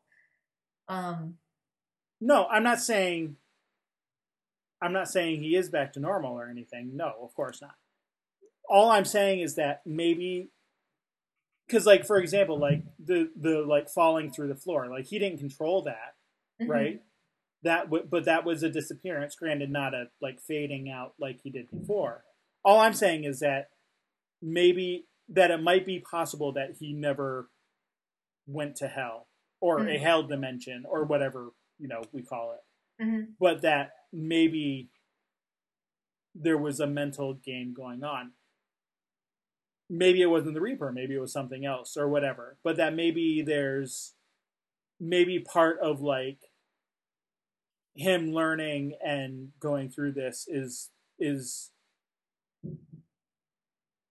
realizing that he has control about you know more control over when he leaves and doesn't leave and Mm. and especially now that the reaper is gone if even if that only accounted for part of it like maybe it's an indication that things are better even if Mm. he's still not like cured or Sure. re-corporealized or whatever Yeah. i'm just throwing that out there i'm not saying Mhm. that is or isn't what's going on i'm just saying there's a potential there now that we know that like there's this other spirit that was like able to very effectively for years you know fool mystics and you know create sort of these fake uh phantoms and like feed on actual phantoms and like all of these things that maybe like that was a big part of Spike's problem and that it Mhm. wasn't necessarily him going to hell but like maybe he was going someplace that he thought was hell and it was really just a projection of some kind Sure. um, i'm saying that's one potential explanation okay.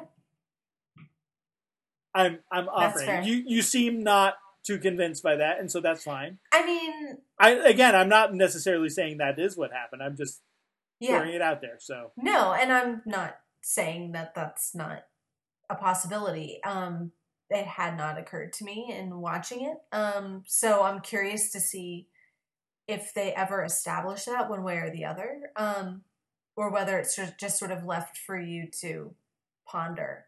Because now that he has his sort of ability to like interact with the world again, um, it makes me wonder: is this how we're going to spend the whole season? You know, is Spike like there but not like a ghost, but a ghost that has the ability to touch and move things and um you know or is it like a continuing i mean i, I it's hard to believe that this is going to be like every episode is let's try another way to save spike and ah darn like fooled again like you know we'll try next week um right, you can only ca- carry that so long. it kind of seems like maybe it'll just stay like this and kind of fade into the background of like maybe Fred is experimenting in the background but you don't hear about it all the time or something I'm not sure um yeah and and I'm interested to see if we ever you know find out for sure like is it the real hell that he's I kind of thought maybe they're just not showing it because it's one of those things that can't be as scary in you know in film as it is in your mind. So you know like it's just the image of spike's sort of terrified face is effective enough to sh- to sell the idea of hell rather than having like a kind of crappy cgi like fire and brimstone sort of image. But but yeah maybe it was uh, the reaper all along. I don't know. So instead of like there's almost like that kind of like wolfram and hart being built on a indian burial ground except this time it's like this 18th century psychopath who Sure. you know was a doctor and killed and tortured all these people um, and then they sort of used him for a blood sacrifice when they were right. uh, to deconsecrate the grounds not to consecrate it um, right. but to make it to make it evil enough to build their foundation um, yeah. so maybe it used to be a, a a holy site or just a perfectly fine patch of land, and then they spread this guy's blood all over it, and now it's been like trouble ever since. Right. And like also funny that like apparently Wolfram and Hart never noticed that like there were no ghosts, right? Like Mhm. around like because that's what Angel says. It's like Right. you, you know, lots of bad things have happened here. There should be like a ton of ghosts Right, around, and there actually are. There's not literally none except for Spike. Right, and even like not even just the bad things that they've done to people on that location, but the amount of employees that they've probably lost over the years, like you Yeah. know, the high turnover rate uh, would de- seem to demoted. Right, right. Um, that would seem to be a breeding ground, but yeah. Right. Um, Like it makes you wonder if it was just that sort of like, um, I don't know, like the the sort of uh, uh, self bias thing of like, oh, we must just have really good security that keeps like the spirits out. you know, the Mhm. self selection bias of you know our, our our mystics don't detect anything and we have all these like charms and stuff in place but in reality it was like the spirit of this you know yeah this evil doctor that was like feeding on all of the others and becoming stronger over like the millennia mhm. or you know the centuries i guess not millennia but anyway it is kind Um, of funny Yeah, it's kind of a funny idea. Um, anything else about Spike and the Reaper together? Um, I don't think so. I mean, I so the big decision, of course, is that Spike Yeah. chooses to thrust the Reaper into um, the recorporealization device, mhm. and Right, sacrificing his opportunity Yeah. to. which only like solidifies Fred's Right. resolve to Only like a true figure it out. champion would do that. Yeah. Right, right. Yeah. Um. Yeah, yeah, and and you know, Fred is like you said more than more than ever determined. Um. You know, that just proves that he's worth saving. hmm Um. Yeah, and and meanwhile, Angel sticks the Reaper in the basement. Um, which Yeah, kind of reminds me a little bit of Connor's punishment for Angel. The kind of like ah, you're, you're trapped in a coffin at the bottom Sure. of the ocean. You know, like en- enjoy your eternal life. Um, I mean, for me, it had this sort of like Arkham, like Mhm. like mhm, Batman Arkham, uh, you know, insane asylum kind of sure. feel to it. Um, yeah, of like yeah, these small rooms and like you can only see out this little tiny window and um who knows what else is behind like all the other doors, you know. Yeah, right. Yeah, and and Eve once again, you know, whether or not this is the first time Angel's aware of it, she's kind of there when they're down um checking out the permanent storage. So, like yeah, I mean, maybe not literally, but kind of the implication is she's showing him this as like you know, or there, you know, by his side when when Angel does that. Like kind of gives her approval in a way, like just the fact that she's there and with him. hmm Um sort of the tacit approval of, you know, the senior partners. Yep. Um I wanted to mention, at least for a minute, um, the conversation that Spike and Angel have about the prophecy. Um, yes. Which it's not new information necessarily, but it's sort of Spike learning about the prophecy for the first time, which, you know, he's sort of surprised and bemused and envious of right away, you know, Mhm. like a goody for him. Um, he has this redemption prophecy. Um, Right. And yeah, and Of, Angel of giving, course he does. That's of course you he does. Yeah. right.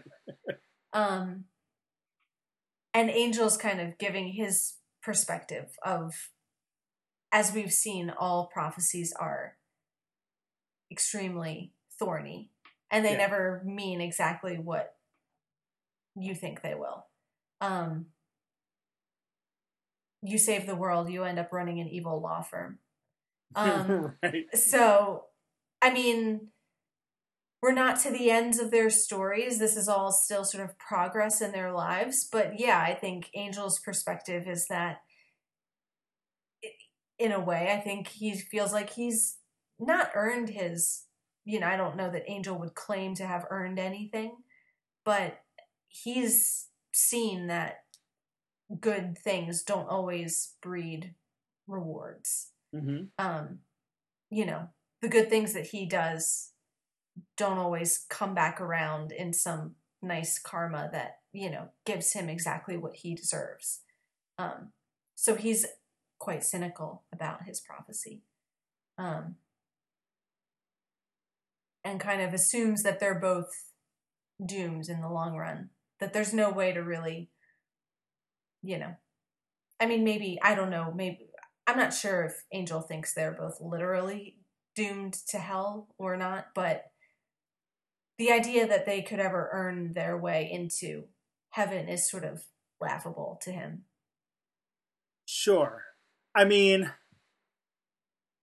I don't know that anybody in the Buffyverse has a real strict theological outlook on heaven and hell. um, sure. one way or another. I mean, you definitely get the sense that um, the, th- that angel because like they talk about you know uh, Spike like oh well you came back from hell um or you know again a hell dimension because like I feel like I feel like with this episode in particular um and and there probably have been others and and will be others like we sort of ebb and flow between the idea of like dimensions versus like the more hmm you know Right. The more Sort of. literal, yeah. uh uh yeah Right. the, the the the idea the, the idea of like you know heaven and hell and that kind of thing um being more literal places um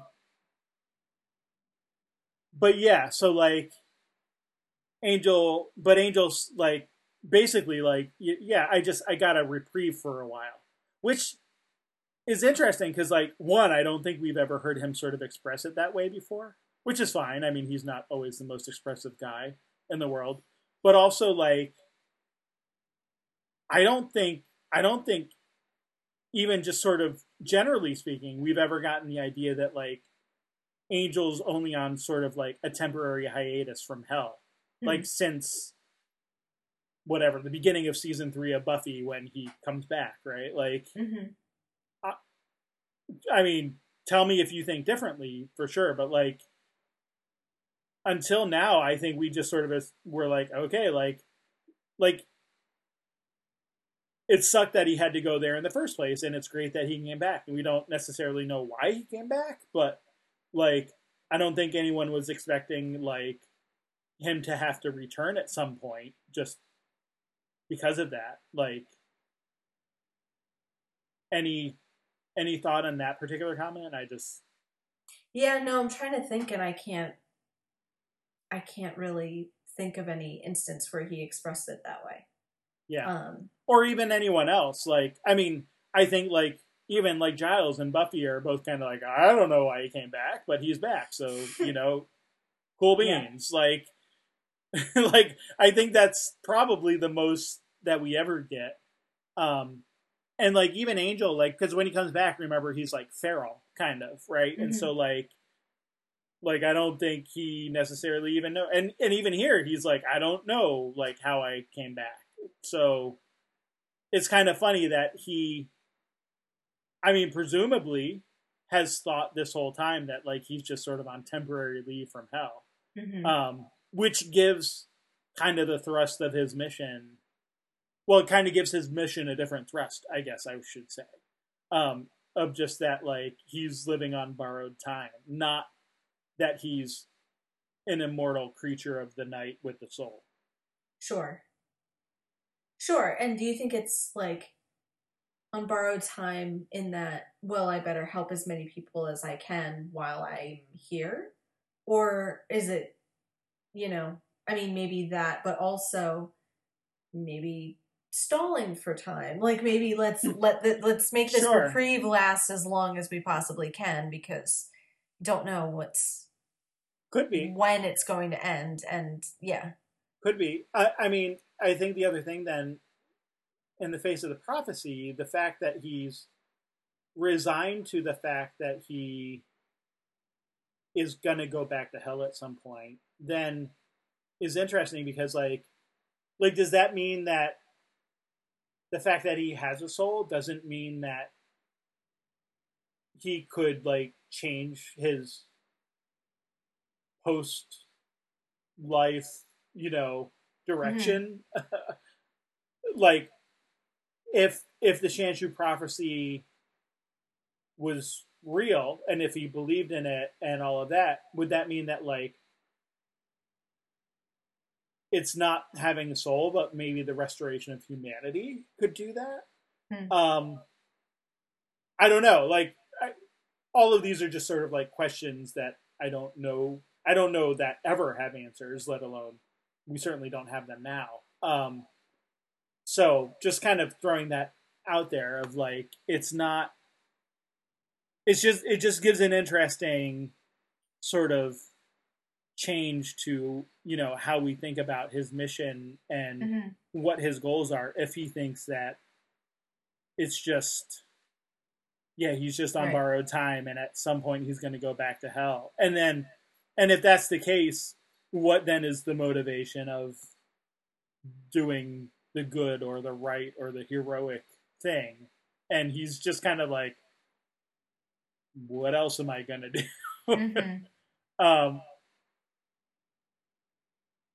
i don't know It's- that it's that's the better than most the alternative. Yeah. I don't know that that's the most noble, uh, you know, motivation, but it's a motivation, I guess. I mean, in the face of absolute nihilism, I think it's not unnoble.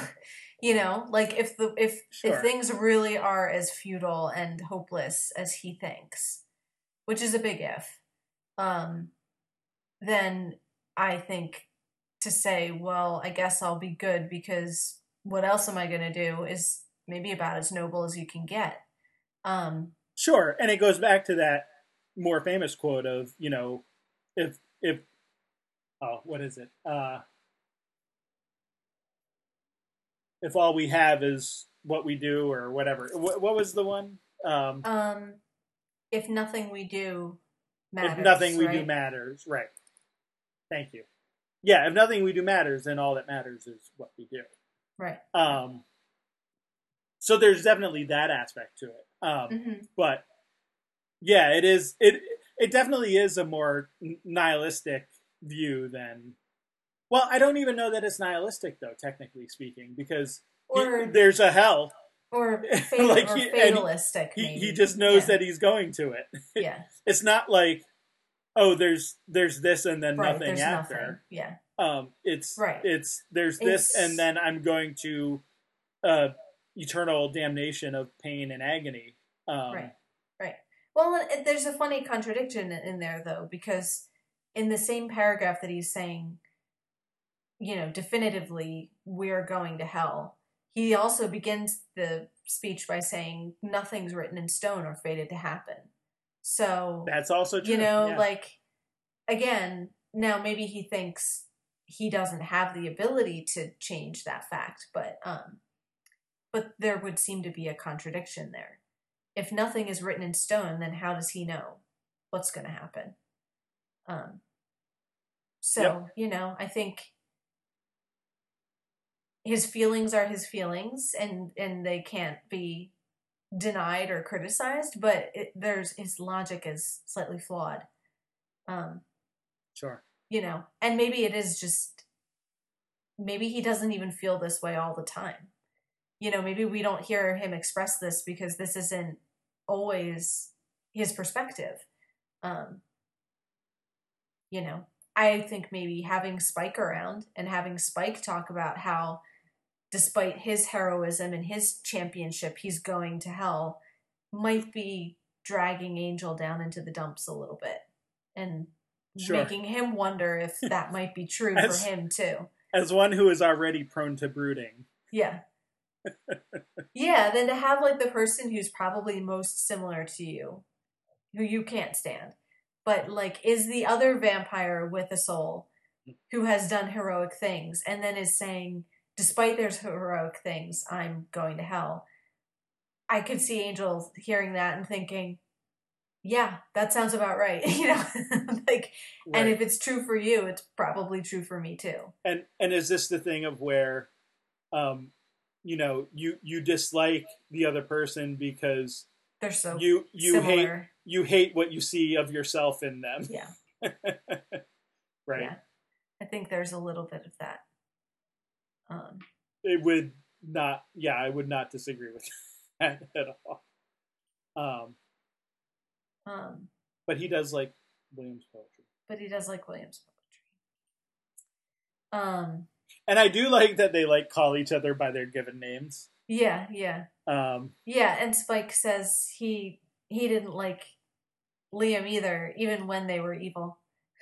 right Like even when we, you know, Which I think out together and did a bloody rampage across Europe. Like Oh, they just really couldn't stand each other. I'm trying to. I, we must get another like flashback episode. I'm trying to remember if we do in in this season. It. I mean, if you have Spike around, it would seem silly not to. But Um, but yeah, it, it, like I think we've seen enough evidence of that already. Even like if we don't get another one, but um, just of their dislike for each other Mhm. when they were. yeah, but I think you're right that the dislike is laced with some competition and some envy and some fellow feeling and like recognition of themselves and each other. Um so I think that's all in there. Yeah. Um want to briefly acknowledge um Gunn in the White Room and his Mhm. ongoing rapport with the conduit, you know, in the form of the Panther. yeah. Um, um, we don't really get a whole lot more. So again, I don't know that there's a lot to do with it yet. Just to kind of note the fact that Gunn is sort of singled out in that way. Yep. Um, and that And once again gives him gets- what he asks. Yeah. You know, is pretty.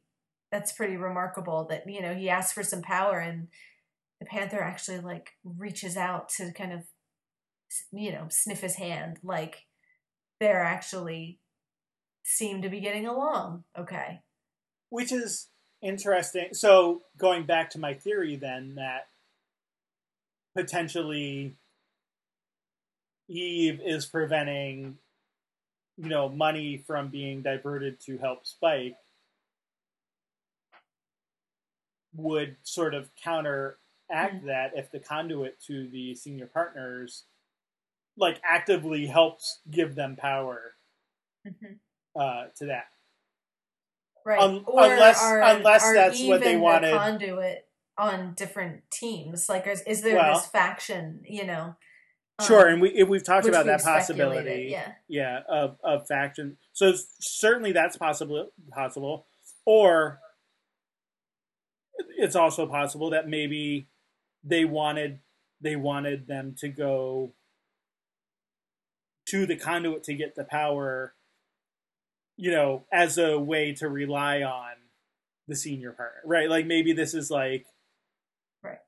You know, we're gonna like sort of tie your hands so that you have to come to us and sort of beg. Like it's like a sort of a Godfather mafia thing of like Mhm. wanting you to rely on them as a source of power and right or right or or getting them complacent and thinking you know all right these guys are on our side um right and maybe maybe compromising a bit right Mhm. of their principles of you know and and also it doesn't come up here but could this potentially then question Gunn again?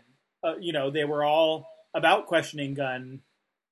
Was it the last episode where you know it's like what exactly did they put in your head? And it was the conduit who sort of suggested that they put it. So is there is there a Right. potential here for if gunn has this idea and maybe it's not even he- he's doing anything consciously but maybe maybe it's like oh well the conduit can help us. And it's just like well why would you think of that? Well the conduit helped me get all this knowledge. And so it's helpful to me. And i have this relationship with it now. Like yeah is there a reliance or a dependence even um, mhm. sort of being built there that yeah. maybe the senior partners would prefer to have.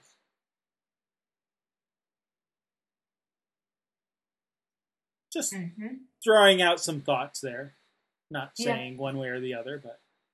Yeah, no, those are all the questions that I was thinking of with I like this little ongoing you know, relationship that Gunn has with the White Room and the fact that kind of nobody else you know Mhm. has seems to be invited to have that kind of access.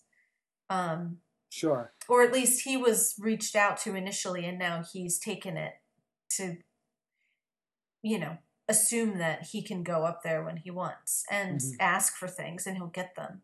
Um, so it's an interesting kind of little subplot for Well, and I character. I think it's interesting too because it kind of like the idea of a conduit to the senior partners. I think the assumption is that it's for the senior partners to like sort of like let their wishes be known to the people, but like you don't get the sense that It's like completely mysterious. Yeah. you don't You get don't the get sense any that- sense of what they want. Um, well, well, but but you also don't get the sense of anyone at Wolfram and Hart ever like ask the senior partners for things. I mean, maybe that's true, but like, like there's like this is like I don't see like Holland Manners having gone asking you know the little girl for like a doll you know that has magic powers or anything. Like I, Right, right. I mean maybe he did. Like I I you I we can't say definitively like maybe maybe they did it all the time. But like I think the assumption is that a conduit from to the senior partners is like a one way conduit for them to tell you what to do sure. and not not a conduit for making requests hmm um but like again like that's just my sort of reading that doesn't necessarily that's not necessarily definitive because we don't really know Yeah.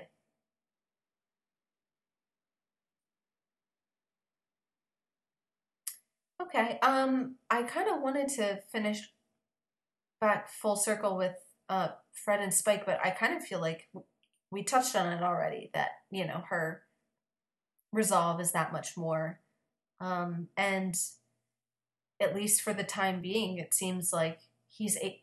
Excuse me, I have hiccups. Um, it seems like he's able to sort of live as he is, or not live. Um, exist exist, maintain, you know, his, you know, his image here at least for a while. So I guess that's where we'll leave them for the time being and see if that continues to be stable or if it deteriorates again. I guess that all remains to be seen. yeah um yeah and i don't want to spoil anything hmm but the next episode is more of a lighthearted and fun Halloween episode. Okay, So so we might not get those answers right away. that's okay. it's okay. I wasn't expecting them on any timeline. yeah. Um but yeah. So yeah, so we'll be back um, with part two of the class uh, April jumping through the portal hmm uh, or whatever rift, I guess we're calling it. Um, and uh, and and yeah, the the Halloween episode uh, at Wolfram and Hart. We get to see what a Wolfram and Hart party looks like. A very Wolfram and Hart Halloween. Exactly. All right. Sounds good. See you then.